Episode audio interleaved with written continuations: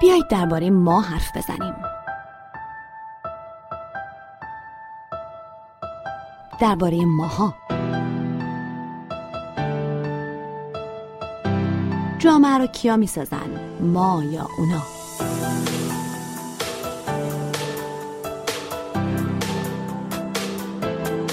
اینا اینطورین، اونا اینطورین، اما اینا همون اونا هستن.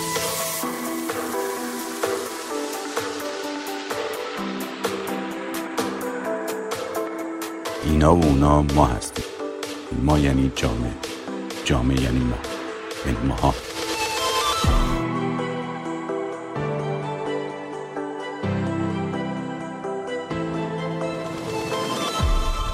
ماها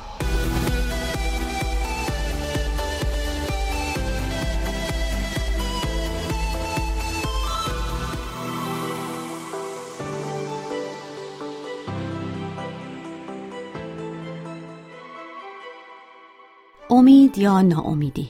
در این جهان سخت ناامید کننده، امیدوار باشیم یا ناامید باشیم، راه ما کدام است؟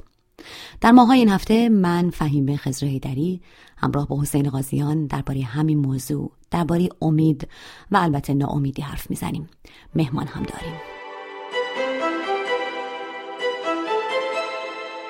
من در این چند روز که خیلی دارم به این موضوع فکر میکنم به خاطر برنامه‌ای که میخوایم در مورد امید حرف بزنیم، خیلی این سوال برام پررنگتر شده که اصلاً امید چیه؟ از چه جنسیه؟ مثلا چون وجود مادی نداره، چیزی نیست که ما راجع به وجه و وجود مادی اون حرف بزنیم. آیا یه چیزیه مثل خیال؟ یعنی امیدواریم که اینطور بشه، امیدواریم که آنطور بشه، امیدواریم یعنی امید داریم، اما این امیدی که داریم از چه جنسیه؟ فکر کردم همین اول بحث ببینیم به لحاظ گوهری یا وجودی این امید که ما میتونیم اونو داشته باشیم یا نداشته باشیم اصلا چیست؟ آقای قاضیان اگه موافقید اینو بذاریم نقطه شروع بحثمون. واقعا امید یکی از اون چیزهاست که خیلی سخته در موردش حرف زدن، ولی اگر بخوایم فقط از زاویه تحلیل مفهومی وارد بشیم که بدونیم با چه مفهومی داریم کار میکنیم و این مفهوم چه امکانهایی به ما میده، میشه گفتش که امید یعنی آینده،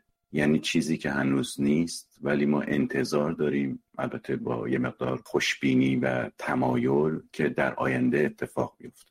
بنابراین میشه گفتش که هم یک خواست یا تمایل هست برای رسیدن به چیزی در آینده زمانی و ضمناً باور به این که میشه به اون چیز دست یافت، یعنی باور به احتمال دستیابی به اون.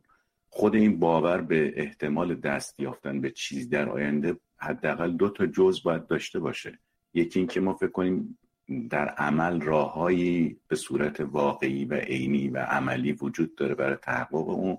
دومی که در توان شخصی من هم اگر داریم از امید فردی حرف میزنیم هست که من بتونم به اون دست پیدا بکنم. بنابراین ما یه ارزیابی ذهنی داریم، یه ارزیابی شناختی داریم که اون یک جنبه از امید رو تشکیل میده، اما میل هم باید وجود داشته باشه، میل به تغییر، که اون در واقع عنصر احساسی امید هست، عنصر عاطفی و هیجانی امید هست در کنار اون عنصر شناختی. مجموعه این عنصر شناختی و اون عنصر احساسی هستن که امید رو میسازن و به همین دلیل هم با رویا ارتباط داره، هم با بیم. با رویا ارتباط داره برای اینکه به چیزی در آینده که کمی هم ابهام داره و ما تمایلی به تحقق اون داریم مربوط میشه، و با بیم ارتباط داره برای اینکه ما دائما در استراب و نگرانی از ناکامی در رسیدن به اون رویاها و هدفهایی هستیم که در آینده قراره در انتظار ما باشه. ولی البته در اون لحظه امیدواری ما با لحظه خوشبینی همراه هستیم تا لحظه بیم و هراس. واقعا وقتی راجع به امید مطالعه میکنید دو نگاه کاملا متضاد هم رو میتونید دنبال بکنید در موضوع امید. خیلی عجیبه برای خود من. یه گروهی از متفکران و فلاسفه هستن که میگن اساساً بدون امید نمیشه زندگی کرد، نمیتوان زندگی کرد، و در برابر اونا گروهی هستن که میگن امید اصلاً بزرگترین شوربختی است. حالا ما به این تضاده میرسیم، راجبش صحبت میکنیم، ولی حالا اگه موافق هستین ما به روال سری دوم مجموعه ماها در هر پادکست یک مهمان نازنین داریم. مهمان این هفته‌مون خانم شبنم طلوعی هستن، بی‌نیاز از معرفی، بازیگر شناخته شده تئاتر و سینما، و من خودم بسیار خوشحالم که شبنم طلوعی پذیرفته و این هفته با ما همراه هست تا درباره امید او هم با ما حرف بزنه. و به همین دلیل میخوام که الان خانم طلوعی شما وارد بحث بشید. خیلی ممنونم که دعوت ما رو پذیرفتید و شاید به عنوان هنرمند در جمع ما حضور دارین. ازتون بپرسم که شما چی فکر میکنید؟ اصلا امید چه شکلیه به نظر شما از این صحبتی که الان ما کردیم؟ مثلا آدمایی هستن میگن امید شبیه یه پرنده که داره پرواز میکنه، شاید همون تغییر، میل یا آینده‌ای که آقای قاضیان ازش حرف زدن در این تصویر مجسم میشه. میخوام بدونم برای شما امید چه تعریفی داره؟ اولا که خیلی از دعوت شما من ممنونم، متشکر. دوم اینکه از ابتدای بحثتون که شروع کردید به صحبت، خیلی جالبه، دارم میشنوم، دارم خیلی یاد میگیرم با این نگاه در واقع جدی و فلسفی که دارید به حال مطرح میکنید. راستش اگر که بخوام، یعنی منم به این موضوع که گفتید وقتی فکر کردم و یه نگاه خیلی سردستی کردم، همینجوری ببینم امید و چی تعریف میکنن، دیدم خیلی جالبه. حتی در فرهنگ لغت هم امید یکی به عنوان یک میل شدید برای چیزی است که ما آرزو داریم اتفاق بیفته تعریف میشه. در تعریف دومش اینه که یک احساس اطمینانه از اتفاقی که میدونیم میفته. یعنی تو اولی شک و اضطراب و همون بیم که آقای قاضیان گفتن هست، در دومیش کدوم اینا نیست. در دومی حتی خوشبینی هم نیست، در دومی یقین هست. من خودم چون که خیلی به دلیل اتفاقاتی که در زندگیم افتاد ناامیدی رو به طور عملی تا جایی که توانم بوده توش رفتم و به هر شکلی که می شده ازش در واقع اون میوه تلخش رو برداشتم و خیلی آسیب دیدم. اون بخش دومی که در این تعریف ساده میگم لغوی میاد برای امید، من مدت هاست که به این نتیجه رسیدم که اگر که امید با یقین همراه نباشه اتفاقا خیلی مخربه، لااقل اون چیزی که در تجربه من بوده.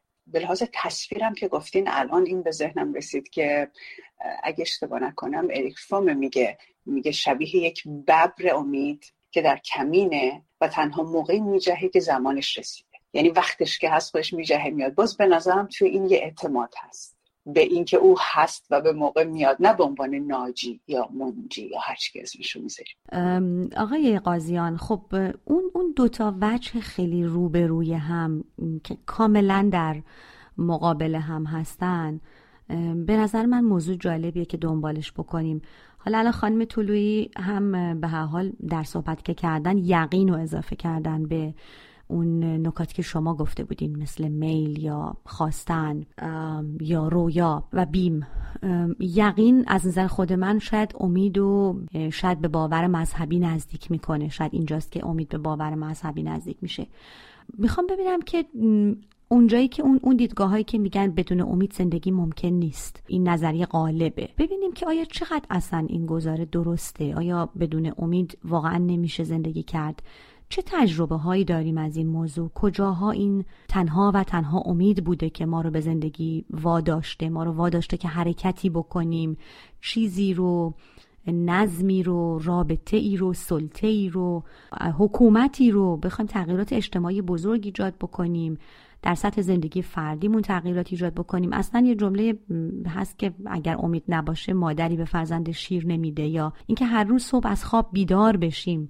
همه اینها به یک امیدی بالاخره به نظر میرسه احتیاج داره، به امید مثلا شروع روز تازه. و اگه ما امید نداشته باشیم به روز بعد، ای بس اصلا نتونیم قدم از قدم برداریم امروز. بنابراین اینجا باید پرسید که داشتن امید چقدر اهمیت داره برای زندگی، زنده بودن.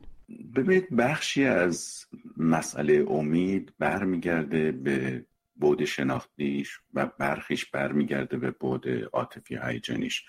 اون بخشی که برمیگرده به بعد شناختی ناشی از یادگیری هم هست. یعنی ما یاد میگیریم که امیدوار باشیم، و وقتی یاد میگیریم که امیدوار باشیم برای زندگی روزمره، منظورمه، همین که فکر میکنیم فردایی هست و ما بلند میشیم و کار عادی رو شروع میکنیم. بنابراین انگار یک نوع انتظار مثبت یا ایجابی درش وجود داره برای آینده. بنابراین به این مفهوم انگار که ما امیدوارانه داریم زندگی میکنیم، اما حقیقتش اینه که ما این امید رو چون یاد گرفتیم تبدیل میشه به یک نوع عادت شناختی. ما به صورت خودکار و ناخودآگاه اون رو اجرا میکنیم بدون اینکه حواسمون باشه اینجا اگر امید نباشه که من نمیتونم قدم از قدم بردارم. من فکر می‌کنم این سطح از امید رو که در زندگی ما بافته میشه، عجین میشه و ما نمیتونیم از عادات روزمره خودمون جداش بکنیم، بهتره جدا بکنیم از امیدی که ما داریم آگاهانه در موردش حرف میزنیم. اهم از این که این امید مثل اون ببری باشه که خانم طلوعی گفتن که میجهه به زندگی ما و نور و روشنایی میده مثل یک نور، یا اینکه ما اصلا خلقش میکنیم. چون یک بحث مهم هست این که آیا ما میتونیم امید رو خلق کنیم یا نه. در این دو وجهش، یعنی چه امید خلق کردنی باشه چه یافتنی و کشف کردنی باشه، در هر دو حال ما با یک نوع خودآگاهی نسبت به امید به سمتش میریم. این تقسیم بندی که کردین، آیا یه نوع ارزش گذاری هم روی شکل مختلف امید میتونه باشه؟ امید عادت شده، امیدی که کشفش میکنیم یا امیدی که خلقش میکنیم، اینها هر کدوم واجد یه ارزش‌های نسبت به همدیگه هم هستن؟ بسته به اینی که شما با چه دستگاه ارزشی دارید اینا رو ارزیابی می‌کنید. در دستگاه ارزشی من بله، برای اینکه اون امیدی که خلق می‌کنم ناشی از یک نوع عاملیت در من، یعنی من دارم خودم رو محقق می‌کنم، اون وجود فاعلانه خودم رو در این جهان دارم محقق می‌کنم، بنابراین این ارزشمندتره، به دلیل اینکه از بعد انتخابگرانه وجودی انسان میاد و من دارم اون بعد رو عملیش میکنم. در بعد کشف کردنی ما جنبه تا حدی منفعلانه داریم نسبت به اتفاقی که میفته. مثلا اتفاق جالبی که میفته در مثلا شهر، در زندگی، در کشور من و من رو امیدوار میکنه. مثلا به عنوان مثال یک کسی از آشنایان من ممکنه فوت کنه و ثروت عظیم من برسه و من رو مثلا به آینده مالی خودم امیدوار کنه. خب این البته امیدی است که پدید آمده بدون اینکه من درش نقشی داشته باشم. من اینجا منفعلانه دارم به امید برخورد میکنم. اما وقتی من امید رو خلق میکنم، یعنی یک رویایی در سر دارم، این رویا رو تبدیل به هدف میکنم، امکانات خودم رو میسنجم، امکانات تحقق عملی اون رو میسنجم و میل شدید دارم به اینکه به اون سمت برم. اهم از اینکه یقین داشته باشم که بهش میرسم یا نمیرسم، در اینجا من دارم امید رو خلق میکنم. بگذاریم که خلق امید جنبه فردی نداره، کاملا مبتنیست بر بستر و اون بافتار اجتماعی که ما درش زندگی میکنیم. ولی اگر از این جنبش صرف نظر کنیم، اون وقت به نظرم یه ارزشمندتر از اون امید منفعلانه است که ما در کشف امید میابیم و چه برسه به اون شکل عادت شدهش که گویی من درش نقشی ندارم و منکوب عادتهای زمانه هستم. خب در مورد شرایط خلق امید حالا برمیگردیم دوباره صحبت میکنیم، چون به نظرم خیلی موضوع جالبیه اینکه ما چطور در چه شرایطی میتونیم امید رو خودمون خلق کنیم. و شما یه اشاره کوتاهی هم کردید که خیلی به فردم الزاماً وابسته نیست بلکه به جامعه هم مربوطه.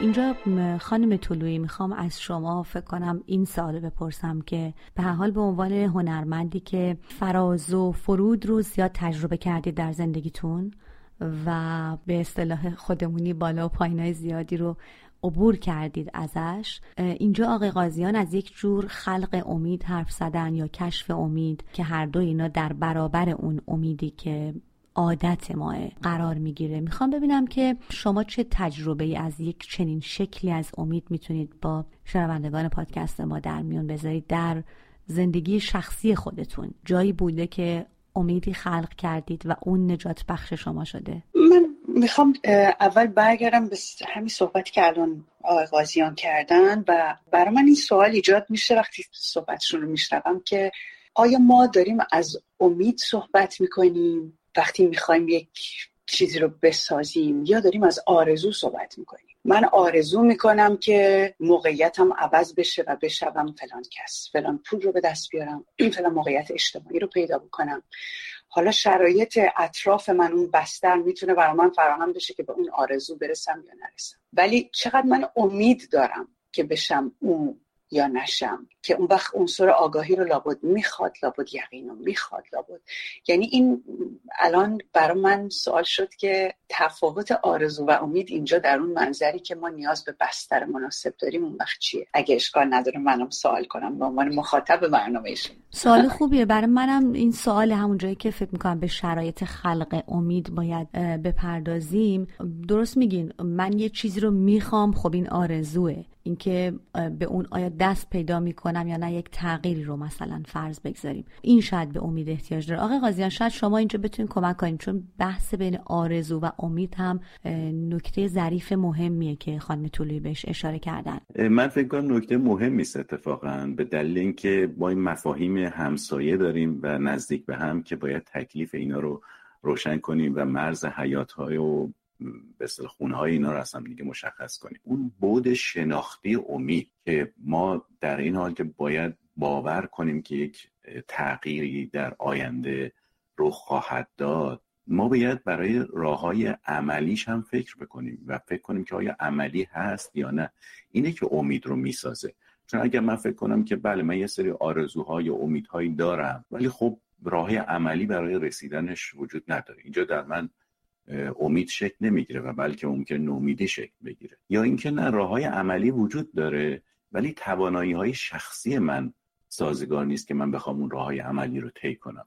این دو تا عنصر، یعنی احتمال دستیابی به اون آینده، به اون نتیجه، به اون چیزی که قرار است در آینده در انتظار من باشه است، که اون جنبه شناختی امید رو میسازه و ما رو از رویا دور میکنه، به هدف نزدیک میکنه و آرزو قرار میگیره بین این دو قسمت. نمیدونم آیا این به نظرتون معقول میاد و میتونه توضیح بده در تفاوت بین اینها یا خیر؟ برای من موضوع رو پیچیده تر میکنه. ببینیم خانم طلوعی نظرشون چیه؟ بله کمی بله ولی توش یه یه حرکت هست و یه دینامیسمی هست و این این خودش برای کمک به درک من از موقعیت یه ذره یه ذره بهتر شد. ممنون. به من این کمک رو میکنه که فکر کنم حواسم به قول آقای قاضیان به مفاهیم همسایه باشه و فکر کنم که وقتی از امید حرف میزنم از چه حرف میزنم، امید و با آرزو اشتباه نگیرم. یعنی اینکه خب ما خیلی چیزها رو ممکنه بخواهیم، آرزو کنیم، بطلبیم، شاید خی... یه مقدار منفعلانه باشه دیگه، آرزو میکنیم. ولی در امید یک حرکتی هم هست، در اصلا در کلمه امید شاید اون حرکت نهفته است. بنابراین صرف آرزو من رو آدم امیدواری نمیکنه. اما برگردیم به همون صحبت خودتون، یعنی از خانم طلوعی بخوایم که بگن با توجه به همه ماجراهایی که برشون گذشته چجور این امیدو خلق کردن، چطور از تو نومیدی در اومدن، چطور اون وضعیت نومید کننده رو به یک نفرت تبدیلش نکردن و نذاشتن که مخرب باشه و نه تنها امید رو بکشه بلکه ساختن امید رو در دیگران بکشه. این تجربه به نظرم خیلی ارزشمنده برای اینکه یک نوع پدیدارشناسی از امید رو برای ما بیان می‌کنه. من فکر کنم ما ایرانی‌ها در این وقایع سیاسی اجتماعی که این سال‌ها تجربه کردیم هممون یه جوری تجسم این محرومیت‌هایی هستیم که بعد بابتش راه خودمون رو پیدا کردیم یا نکردیم. من در حد توانم سعی می‌کنم خیلی کوتاه تجربه تجربه ها رو در واقع تقسیم بکنم.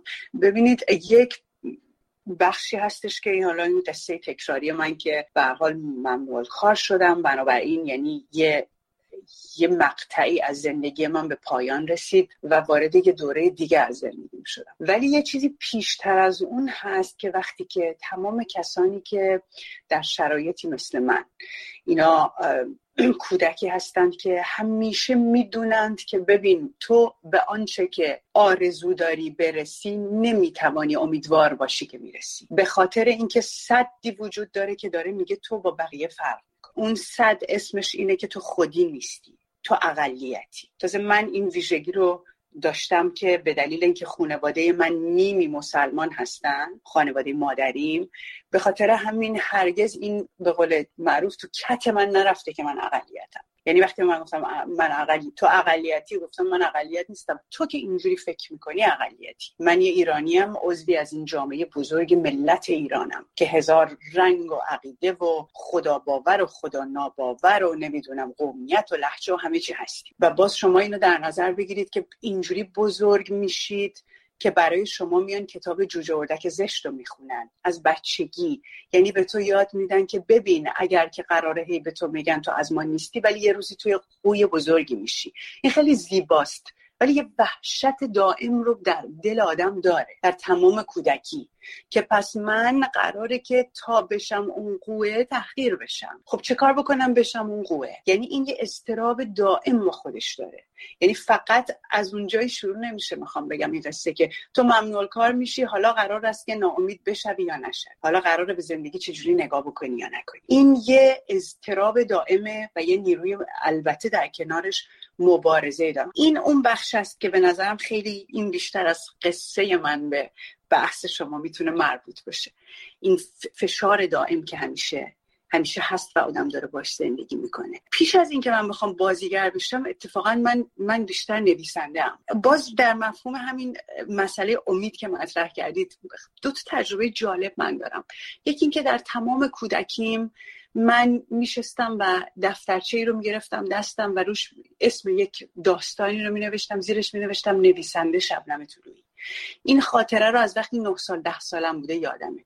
من نمیدونم این اسمش امیده بازی آرزو، نمیدونم، ولی میدونم که این تصویر رو من از خودم داشتم. حالا به جهتش زحمت کشیدم، به جهتش خوندم، حالا یک قابلیت‌هایی داشتم، اینا در بستر مناسبی قرار گرفت، پرورونده شد. و وقتی که اولین بار اولین داستان من در مجله سروش چاپ شد که من هجده سالم بود، اون بچه هشت ساله نه ساله که داشت تو حیاط مدرسه اون گوشه نشسته بود و اینو مینوشت، دقیقاً اون تصویر برای من یه تصویر تکراری بود که زد بیرون. و این امید رو در در شکل یقینش اینو داشتم.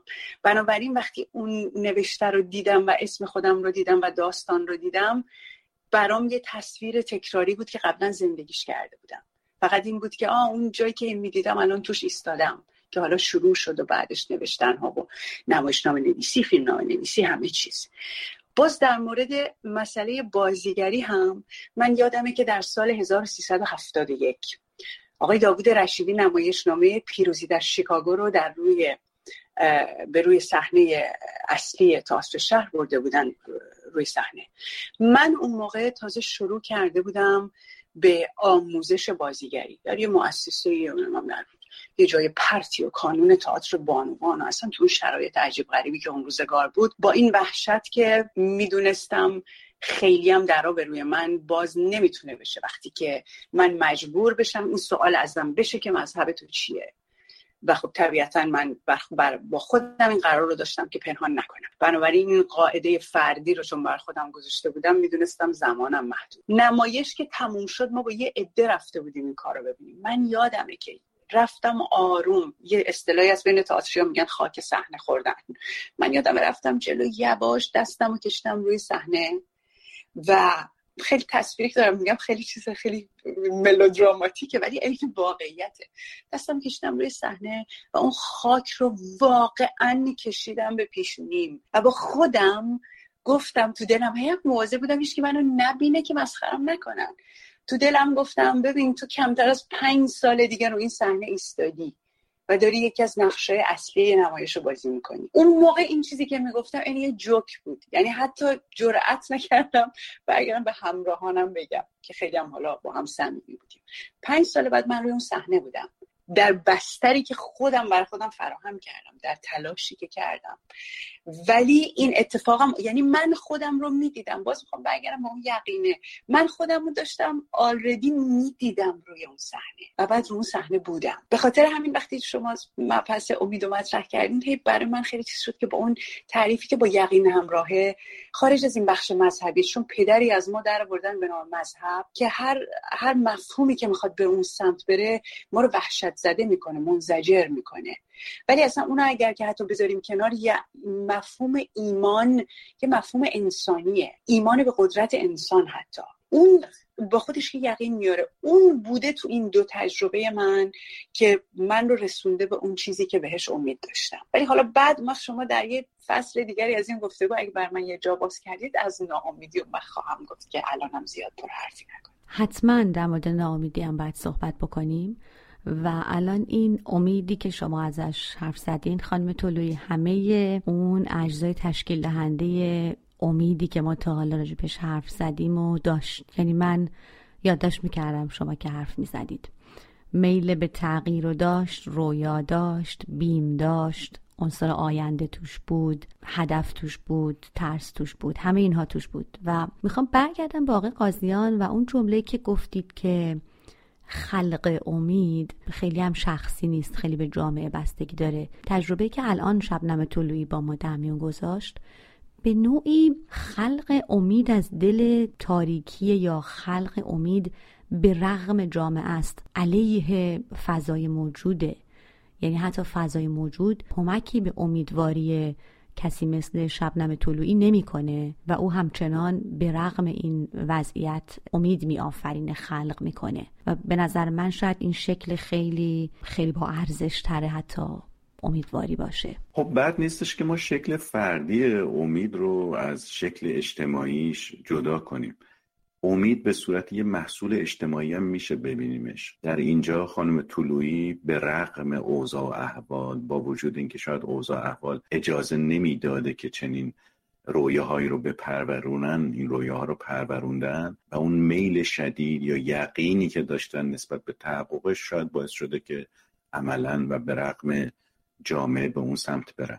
متوقع یقین یه حالت روانی است در ما، یعنی یک موقعیتی است که ما از لحاظ هیجانی و احساسی و عاطفی و حتی ممکنه شناختی بهش برسیم و فکر کنیم که صد درصد اینطوری میشه، یعنی یقین داریم، مطمئنیم.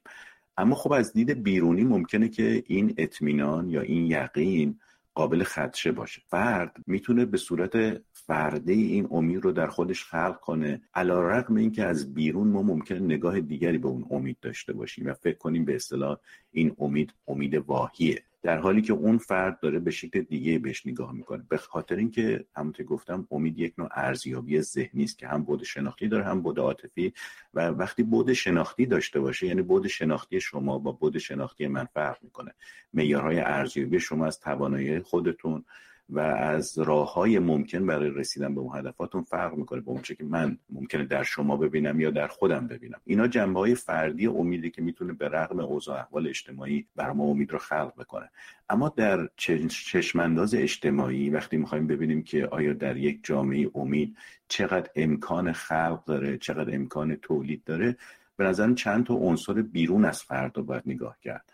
مثلا اول اینکه اصلا کارخونه رویاسازی توی این جامعه از کار نیفتاده باشه، یعنی اگر این کارخونه از کار افتاده باشه اون وقت دیگه رویا خلق نمیشه و رویا خلق نشه امید هم خلق نمیشه. ببینید بیهوده نیستش که به هالیوود اسم کارخونه رویاسازی دادن، برای اینکه در همین جامعه آمریکایی نگاه بکنید این رویاست که آدما رو به پیش میبره. رویا چه وقت میتونه کارخونه‌اش ادامه بده کارش رو و محصولش رو تولید بکنه؟ وقتی که شما مجموعه کامیابی هایی که از پس رویاها در یک جامعه محقق شدن رو نگاه میکنید به چربه بر مجموعه ناکامی ها. یعنی شما ببینید یک کسی از توی گاراژ خونش میتونه شروع کنه و بعد از دلش مایکروسافت در بیاد. یک کسی میتونه رویاهایی در سر داشته باشه و مثلا پنجاه سال بعد ببینه که یک رئیس جمهور سیاه‌پوست داشته و بسیاری چیزهای دیگه که شما میبینید در این جامعه به عنوان رویاهایی که کامیاب شدن، محقق شدن. اما در یه جامعه دیگه نگاه بکنید، اگر دائما این رویاها سرکوب بشن، اگر دائما این رویاها ناکام بشن و نرسن و میزان این ناکامی‌ها در رسیدن به رویاها بیشتر از میزان کامیابی ها باشه، در اون جامعه کارخونه رویاسازی کم کم از رونق میفته. وقتی از رونق افتاد اون وقت ساختن امید، خلق امید خیلی سخت میشه و آدما ممکنه به ریش ما بخندن وقتی از امید حرف میزنیم. از طرف دیگه ما وقتی صحبت از امید میکنیم داریم یک احتمالاتی رو در آینده هم ازش حرف میزنیم و این احتمالات رو بر مبنای یک ارزیابی عقلانی داریم انجام میدیم و همینطور نسبت به توانایی خودمون. حالا توانایی خودمون به کنار، ولی چه چیزی ممکنه اون راههایی رو که ما امید داریم که محقق بکنیم رو در ذهن ما عملی ممکنه جلوه بده و فکر ما رو به اصطلاح واقع بینانه جلوه بده. وقتی که تداوم اجتماعی باشه، اگر در جامعه شما با تداوم روبرو نباشید، قدم از قدم بر نمیدارید، چون نمیدونید چه خواهد شد. میگید بذاریم ببینیم چی میشه. اینکه بذاریم ببینیم چی میشه شما رو از یک آدم فعال، یک آدمی که فاعلانه میخواد و عاملانه به زندگی نگاه بکنه دور میکنه و همونطور گفتم خلق و امید نیاز به اون عاملیت و فاعلیت داره. بنابراین اگه تداوم اجتماعی هم نباشه، ساختن رویا و امید خیلی سخت میشه. این شاید دو تا عنصر بسیار مهمش باشه به نظر من در اینکه چگونه در یک جامعه‌ای میشه رویا رو زنده نگه داشت و از اون طریق امید خلق کرد. بله، من فکر میکنم که اون تجربه جهان اطراف ما در این که ما امیدوار باشیم یا ناامید باشیم با این توصیفی که شما کردید بسیار نقش داره. وقتی که در جهان پیرامون خودش فرد میبینه که امیدها چطور به ثمر نشستن یا اینکه به ناامیدی ختم شدن، فکر میکنم ناخودآگاه خودآگاه به حال به هر شکلی در اتخاذ این که حالا من امیدوار باشم یا ناامید این اثر داره. بنابراین شاید یک بخشی از امیدواری فردی محصول امیدواری جمعیه. من خیلی از این نکته کارخانه رویاسازی و مسئله عاملیت که گفتن خیلی برام جالب بود و باز این نکته که فهیمه جان الان شما دارید میگید که یه به نوعی این امیدواری فردی در تعامل با امیدواری جمعیه. هر دوی این نکته ها منو یاد این کتاب معروف انسان در جستجوی معنا انداخت که حالا ما یه عمری تلفظ کردیم اسم نویسنده‌شو ویکتور فرانکل، بعد گفتن فرانکل، حالا هر کدوم که هست و شما تصحیح میکنید منو. در شرایطی که امیدواری جمعی اصلا وجود نداره و یه عده در آشویتسن، وقتی که به یک معنا در واقع قائل میشن، وقتی که معنایی میدن به شرایط موجود، بعد اون وقت امید خودش خود به خود به وجود میاد و اصلا یه, یه نوع... یعنی نگاه دیگه اون وقت یک حرکت فردی ایجاد میکنه و اون حرکت فردی اون وقت یه جوری تسری پیدا میکنه توی جمع. یعنی شاید یه جوری این اینا به هم دیگه وصله. کار فردی یا امید فردی وقتی که ما داریم شاید میتونیم اون وقت کمک بکنیم که جامعه هم از حالت خمودگی و از داریم که نه بابا دیگه این درست نمیشه، نه بابا دیگه هستن، نه بابا همینه و حالا پناه ببریم به عزلت و به اینکه حالا دیگه پرش رفته، دیگه تهش مونده تا بمیریم و اینا.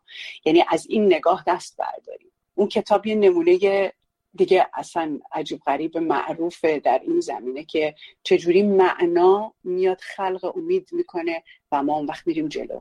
نکته که خانم طلوعی گفتن من رو به چیز دیگری راهنمایی کرد و اون این که چه وقت میشه به رغم شرایط، یعنی به رغم اینکه شما در آشویتس هستید هنوز امید داشته باشید، تن ندید به وضعیت موجود، به رغم اینکه در جامعه ایران زندگی میکنید و با انواع تبعیض‌ها روبرو هستید تن ندید و از این باور دست بر ندارید که میشه از این موقعیت بیرون اومد. چون ممکنه از دید بیرونی وقتی ما نگاه میکنیم بگیم خب کسی که در اون وضعیت در آشویتس داره زندگی میکنه یا در موقعیت تبعیض‌آمیز در ایران راهی براش نیست و از دید بیرونی نومیدانه به اون جهان نگاه بکنیم. اما کسی که امید رو خلق میکنه در واقع جهان خودش رو میسازه در درون جهانی که درش به سر میبره. یعنی جهان زندگی او متفاوت میشه با جهانی که به نحو فیزیکی یا جسمانی درش به سر میبره.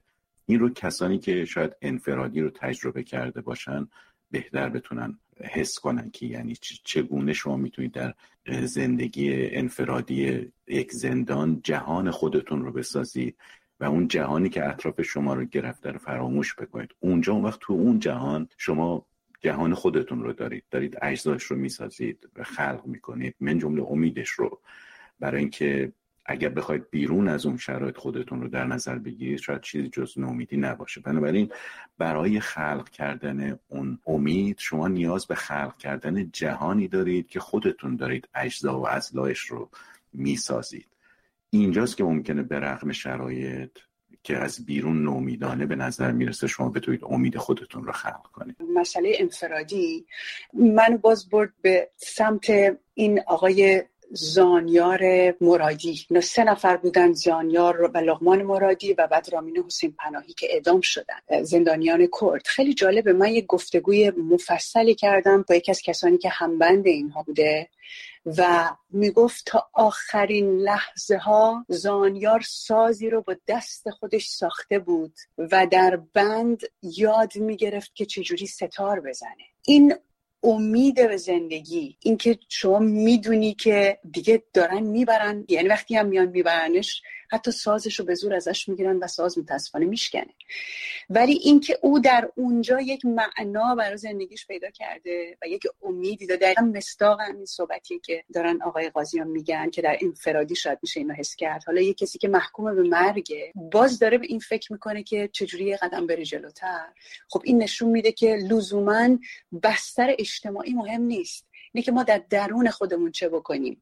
و بعد شنیدم که چقدر این رفتار ایشون با در واقع زندگی خودش و با برخوردی که امیدوارانه بوده چقدر رو بقیه جمع تأثیر داشته.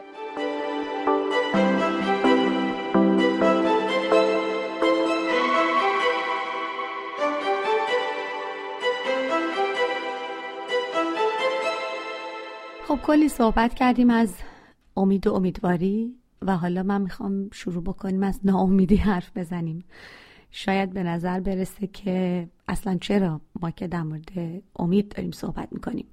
اولا فکر میکنم که بدون صحبت کردن از ناامیدی حرف زدن از امید هم کامل نمیشه و بعد همین که حقیقتا دو دیدگاه کاملا متفاوت و ای بسا متضاد، همونطور که اول برنامه هم گفتم، در این مورد وجود داره بین متفکران و فیلسوفان و به حال در میان هر گروه مختلفی که دیدگاهشون رو مطرح کردن در مورد امید. واقعا یه دو دستگی خیلی متضادی وجود داره. من میخوام از فیلسوف فرانسوی شروع بکنم، اندره اسپونویل، که میگه امید بزرگترین شوربختی است و توضیح میده که اصلا ما در ذات زندگیمون در این جهان یک نوع فقدان و یک نوع تنش همیشگی هست که اغلب اونو فراموش میکنیم و میگه که امید داشتن باعث میشه که ما یه کارایی بکنیم برای دستیابی به یک اهدافی و مدام چیزهایی رو بخوایم که وجود ندارن. در نتیجه این باعث میشه ما فراموش بکنیم که چیزی به جز این لحظه اصلا وجود نداره و میگه که امید همواره عامل سرخوردگی ما میشه و از ما میخواد که ما یه چیزایی رو به دست بیاریم که اغلب هم این چیزا به نظر این فیلسوف فرانسوی نه قرار ما رو بهتر کنه نه سعادتمندتر. انگار که یه باری امید به این ترتیب که ما به دوش میکشیم، بار امید، در حالی که ناامیدی یه جایگاه خیلی سبکتر و رهاتریه و ما در ناامیدی دیگه خوشبختیمونو یا هر چیزی که هست تو به تعویق نمیندازیم برای چیزی که مثلا روزی بهش امید داریم که باشیم یا به اونجا برسیم.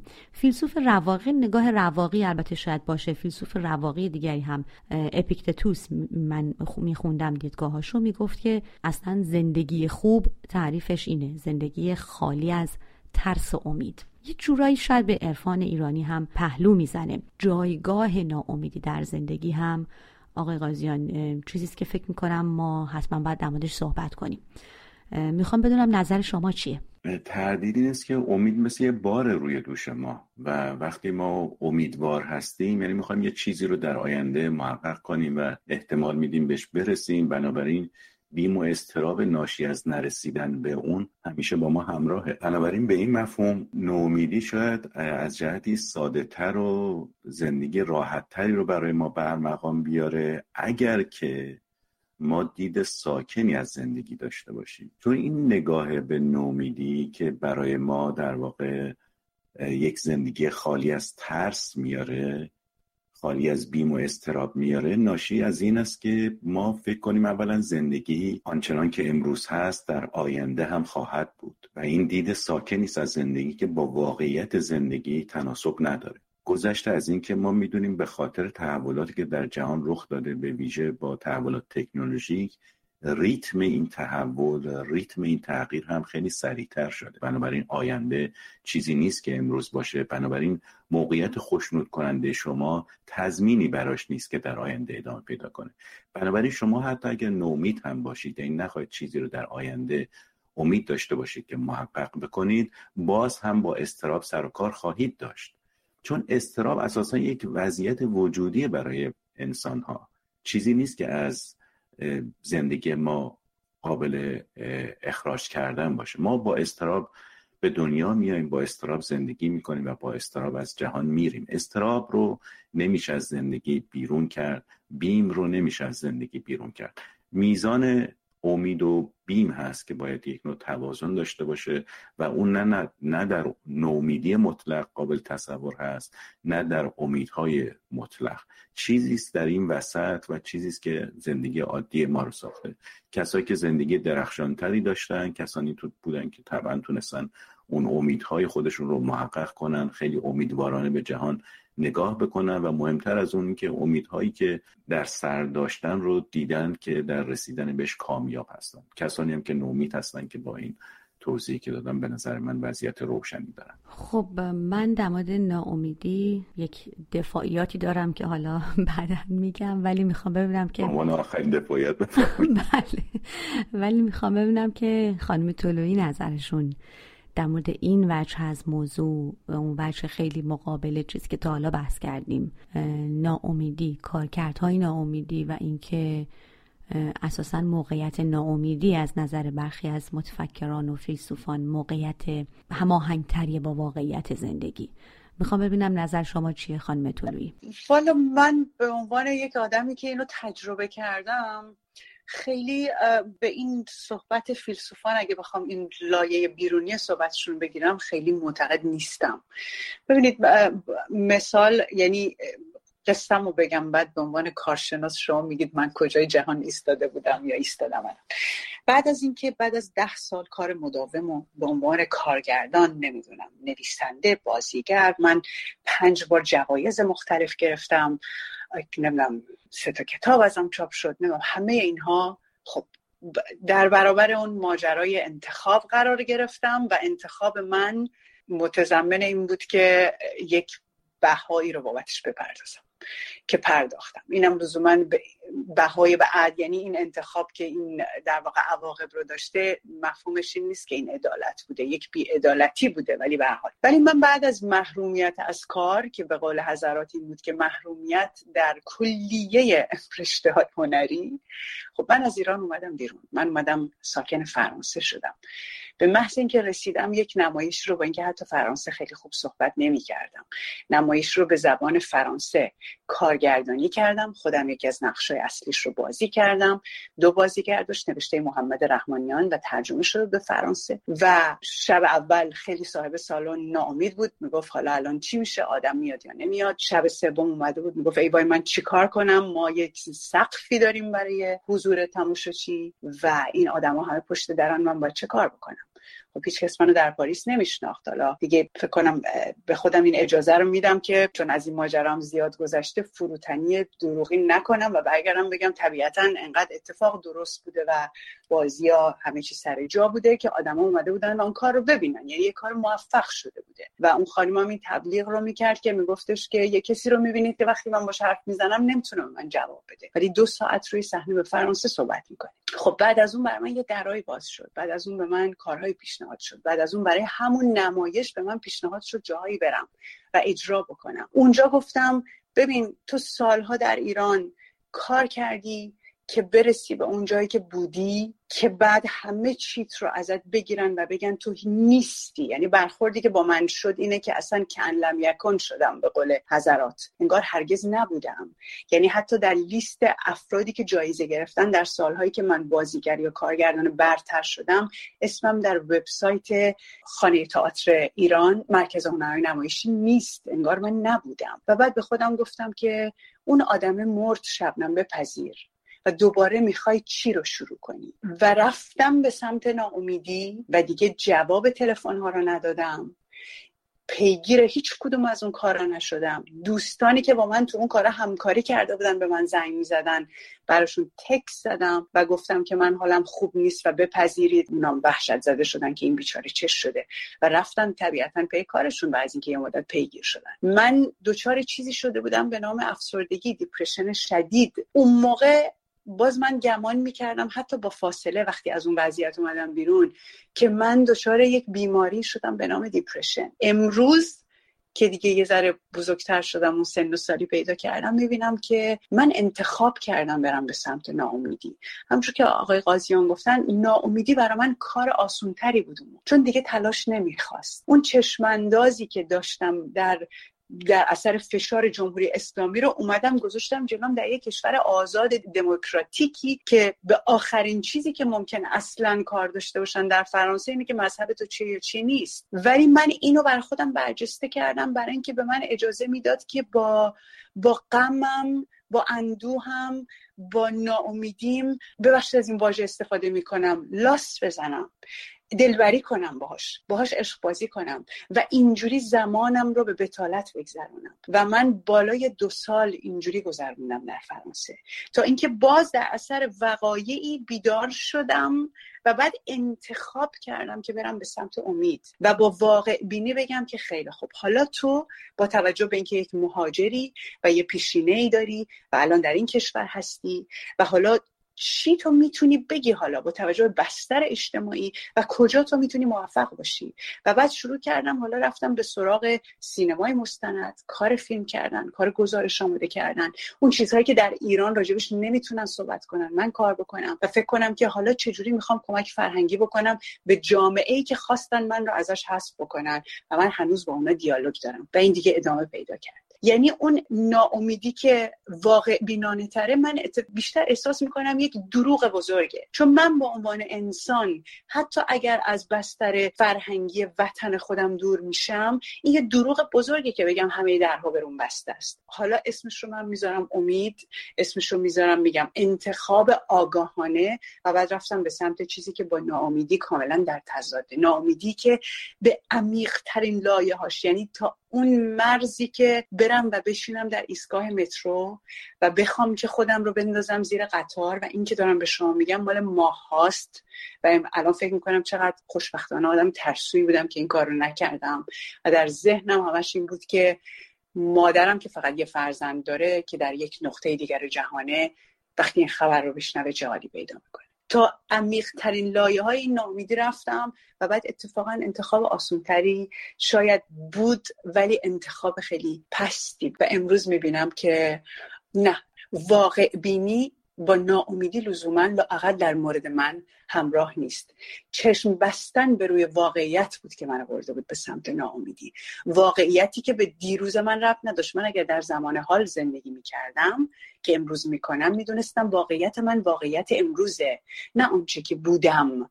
اون آنچه که بودمه به من کمک میکنه بفهمم من چقدر توانا بودم و میتونم از اون توانایی با توجه به وضعیت فعلیم، وضعیت سلامتم، سنم، وضعیت جغرافیاییم، همه اینا استفاده بکنم از اون توانایی و بگم با توجه به امکانات امروز حالا من میخوام به کجا برسم. خیلی خیلی ممنونم که اینقدر اینقدر قشنگ و صادقانه این این حسا رو با ما به اشتراک گذاشتین خانم طلوعی.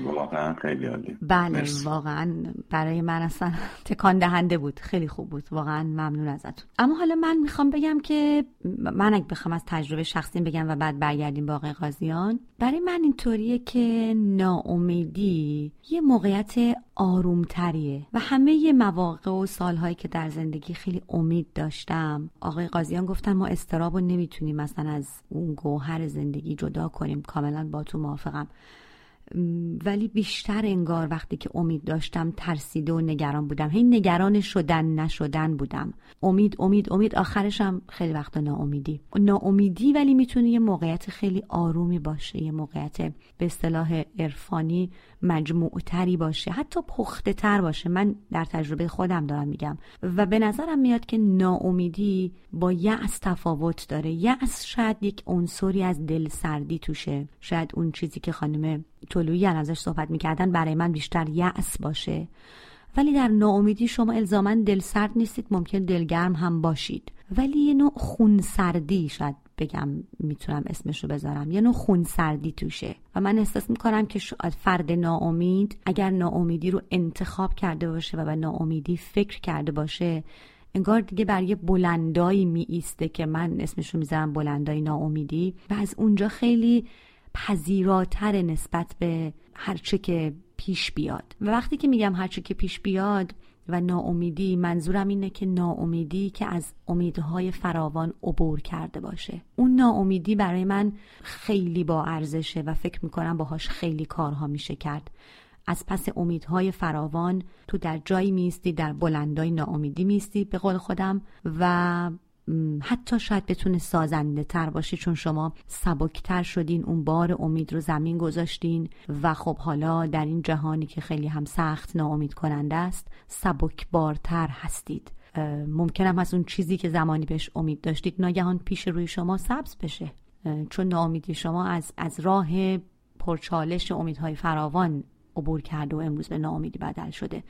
این تجربه و نظر شخصی منه. حالا میخوام برگردیم به آقای قاضیان ببینیم که شما از این دو تا نگاه که مطرح شد چه به ما خواهید گفت. اگر واقع بینانه به نومیدی و به امید نگاه بکنیم، اتفاقا هر دو اینها میتونن فوق سازنده باشن، به این مفهوم که ما ممکنه نومیدانه به جهان زند... نگاه بکنیم که گویی قرار نیست همه چیز خوب باشه، قرار نیست همه چیز رو به سوی بهبودی داشته باشه، قرار نیست همه آرزوها و امیدها و رویاها محقق بشن، قرار نیست من به همه چیزهای خوبی که فکر میکردم قراره برسم برسم، یا قرار نیست همه به همه چیزهای خوبی که فکر میکردن برسن. این امکان پذیر نیست. ما در یک جهان تراژیک زندگی میکنیم. این نگاه اگر به جهان باشه که نگاه نسبتا واقع بینانه تری، اون وقت نومیدی در اینجا نقش مثبتی ایفا میکنه، به این مفهوم که اون بار انتظار من از خودم، از جهان رو کاهش میده. قرار نیست که یک آینده طلایی بدون هیچگونه درز و شکاف و رخنه‌ای جلوی من ظاهر بشه یا در زندگی من ظاهر بشه. بنابراین من رو هم قدری فروتن میکنه نسبت به اون آمال و ایده ها و آرزوهایی که دارم، و اگر دست نیافتم هم من رو دلسر یا به قول شما مایوس نمیکنه. از طرف دیگه در مورد امید هم این واقع بینی ممکنه مفید باشه و ما رو از اون مجموعه اضطراب‌ها قدری دور کنه، یا دست کم اضطراب‌های ما رو قابل اندازه‌گیری و قابل کنترل کنه، و بدونیم که خب این رویاها و آرزوهایی که من در سر میپرورونم با توجه به مجموع اوضاع احوال تا این حد قابل دسترسی است، و بعد من بر مبنای اون چه که قابل دسترسی است خودم رو ارزیابی بکنم و از چیزهایی که بهش دست نیافتم خودم رو مورد سرزنش قرار ندم، یا اگر جامعه‌ای دارم درش زندگی میکنم به چیزهای که من آرزو و امیدش رو داشتم دست نیافته، جامعه خودم رو خیلی سرزنش نکنم. این شاید یه نگاه واقع بینانه تری است به جهانی که ما درش زندگی میکنیم، وقتی به امید و نومیدی به صورت پدیدارشناسانه نگاه میکنیم و ببینیم که هر دوش در جهان داره محقق میشه، یعنی جاهای امیدهای محقق میشن و جاهای امیدهای به زمین میخورن و ما رو نومید میکنن. وقتی این دوتا رو هم دیگه نگاه بکنیم، اون وقت هم جا برای امید میمونه به نظر من، هم جا برای نومیدی. خب خانم طلوعی، در دقایق پایانی ماهای این هفته هستیم. بحث خیلی خوبیه، من خودم دوست دارم بحث رو ادامه بدیم، ولی خب باید محدوده زمانیمون رو رعایت بکنیم. میخوام که ازتون بپرسم، یعنی ازتون خواهش کنم که برنامه این هفته رو شما به پایان ببرید. فکر میکنید که به عنوان هنرمندی که جهان رو از زاویه هنر میتونید معنا بکنید، هنر به شما یک راه بیان میده، بیان امید، بیان ناامیدی، فکر میکنید که از این زاویه اگه بخوایم نگاه کنیم، آیا در جهان هنر، ادبیات چیزی هست که به ما کمک، عنصری هست که به ما کمک بکنه برای انتخاب امید یا انتخاب ناامیدی؟ و در مجموع حالا دیدگاه پایانی شما رو در پایان ماهای این هفته بشنویم. ببینید، در دنیای هنر و ادبیات هم مثل زندگی واقعی شما انتخاب، باز میگم من این عنصر انتخاب یه درسیه که در این زندگی و بالا پاییناش در ناامیدی هام گرفتم و بعد امیدواری هام، البته اینه که انتخاب میکنید که به سراغ چی برید، کدوم با شما حرف میزنه، اونی که از اندوه میگه، اونی که از تاریکی میگه، یا اونی که از روشنایی به شما میگه. حالا باز اندوه من با مفهوم ناامیدی یکی نکنم، به قول آقای قاضیان مفاهیم همسایه. انتخاب بکنیم که چه اثر هنری رو بریم به سمتش، کدوم نوشته رو بریم به سمتش. تو این اقیانوس ما خودمون اون چیزی که میخوایم برمیداریم.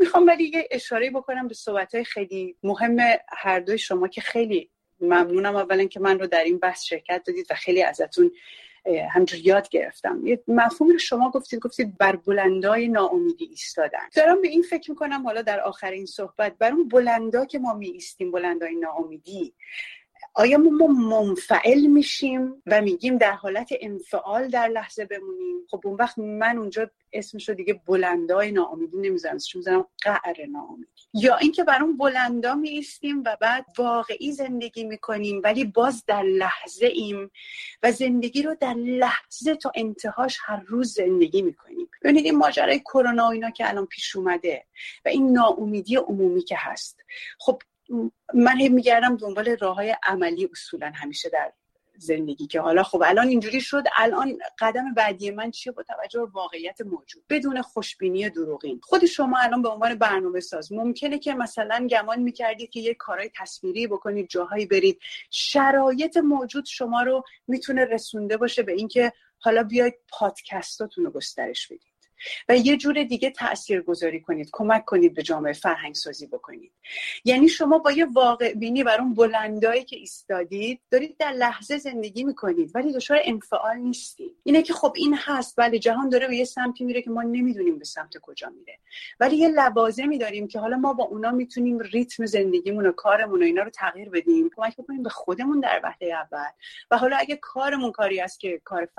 یعنی در زمینه هنر، در زمینه فرهنگ سازی، در زمینه اطلاع رسانی، حالا ما از اون عوامل داریم استفاده میکنیم که یه, د... یه گفتمانی رو به جامعهمون عمیق‌تر بکنیم و بگیم که بیاید دست همدیگه رو بگیریم و نریم ته چاه. به نظرم این درسی است که امروز من از مجموع صحبت شما گرفتم و یه چیزایی برام مرور شد، یه چیزایی هم برام کاملا باز شد، تازگی داشت و خیلی ممنونم ازتون. امیدوارم که مخاطبم همجوری مثل من بتونه این لذت رو ببره از صحبتش. ما خیلی ممنونیم از شما شبنم طلوعی. من فهیمه خضر حیدری هستم و من هم حسین قاضیان، و در پایان یک ماهای دیگر با شما که با ما همراه بودید خداحافظی میکنیم.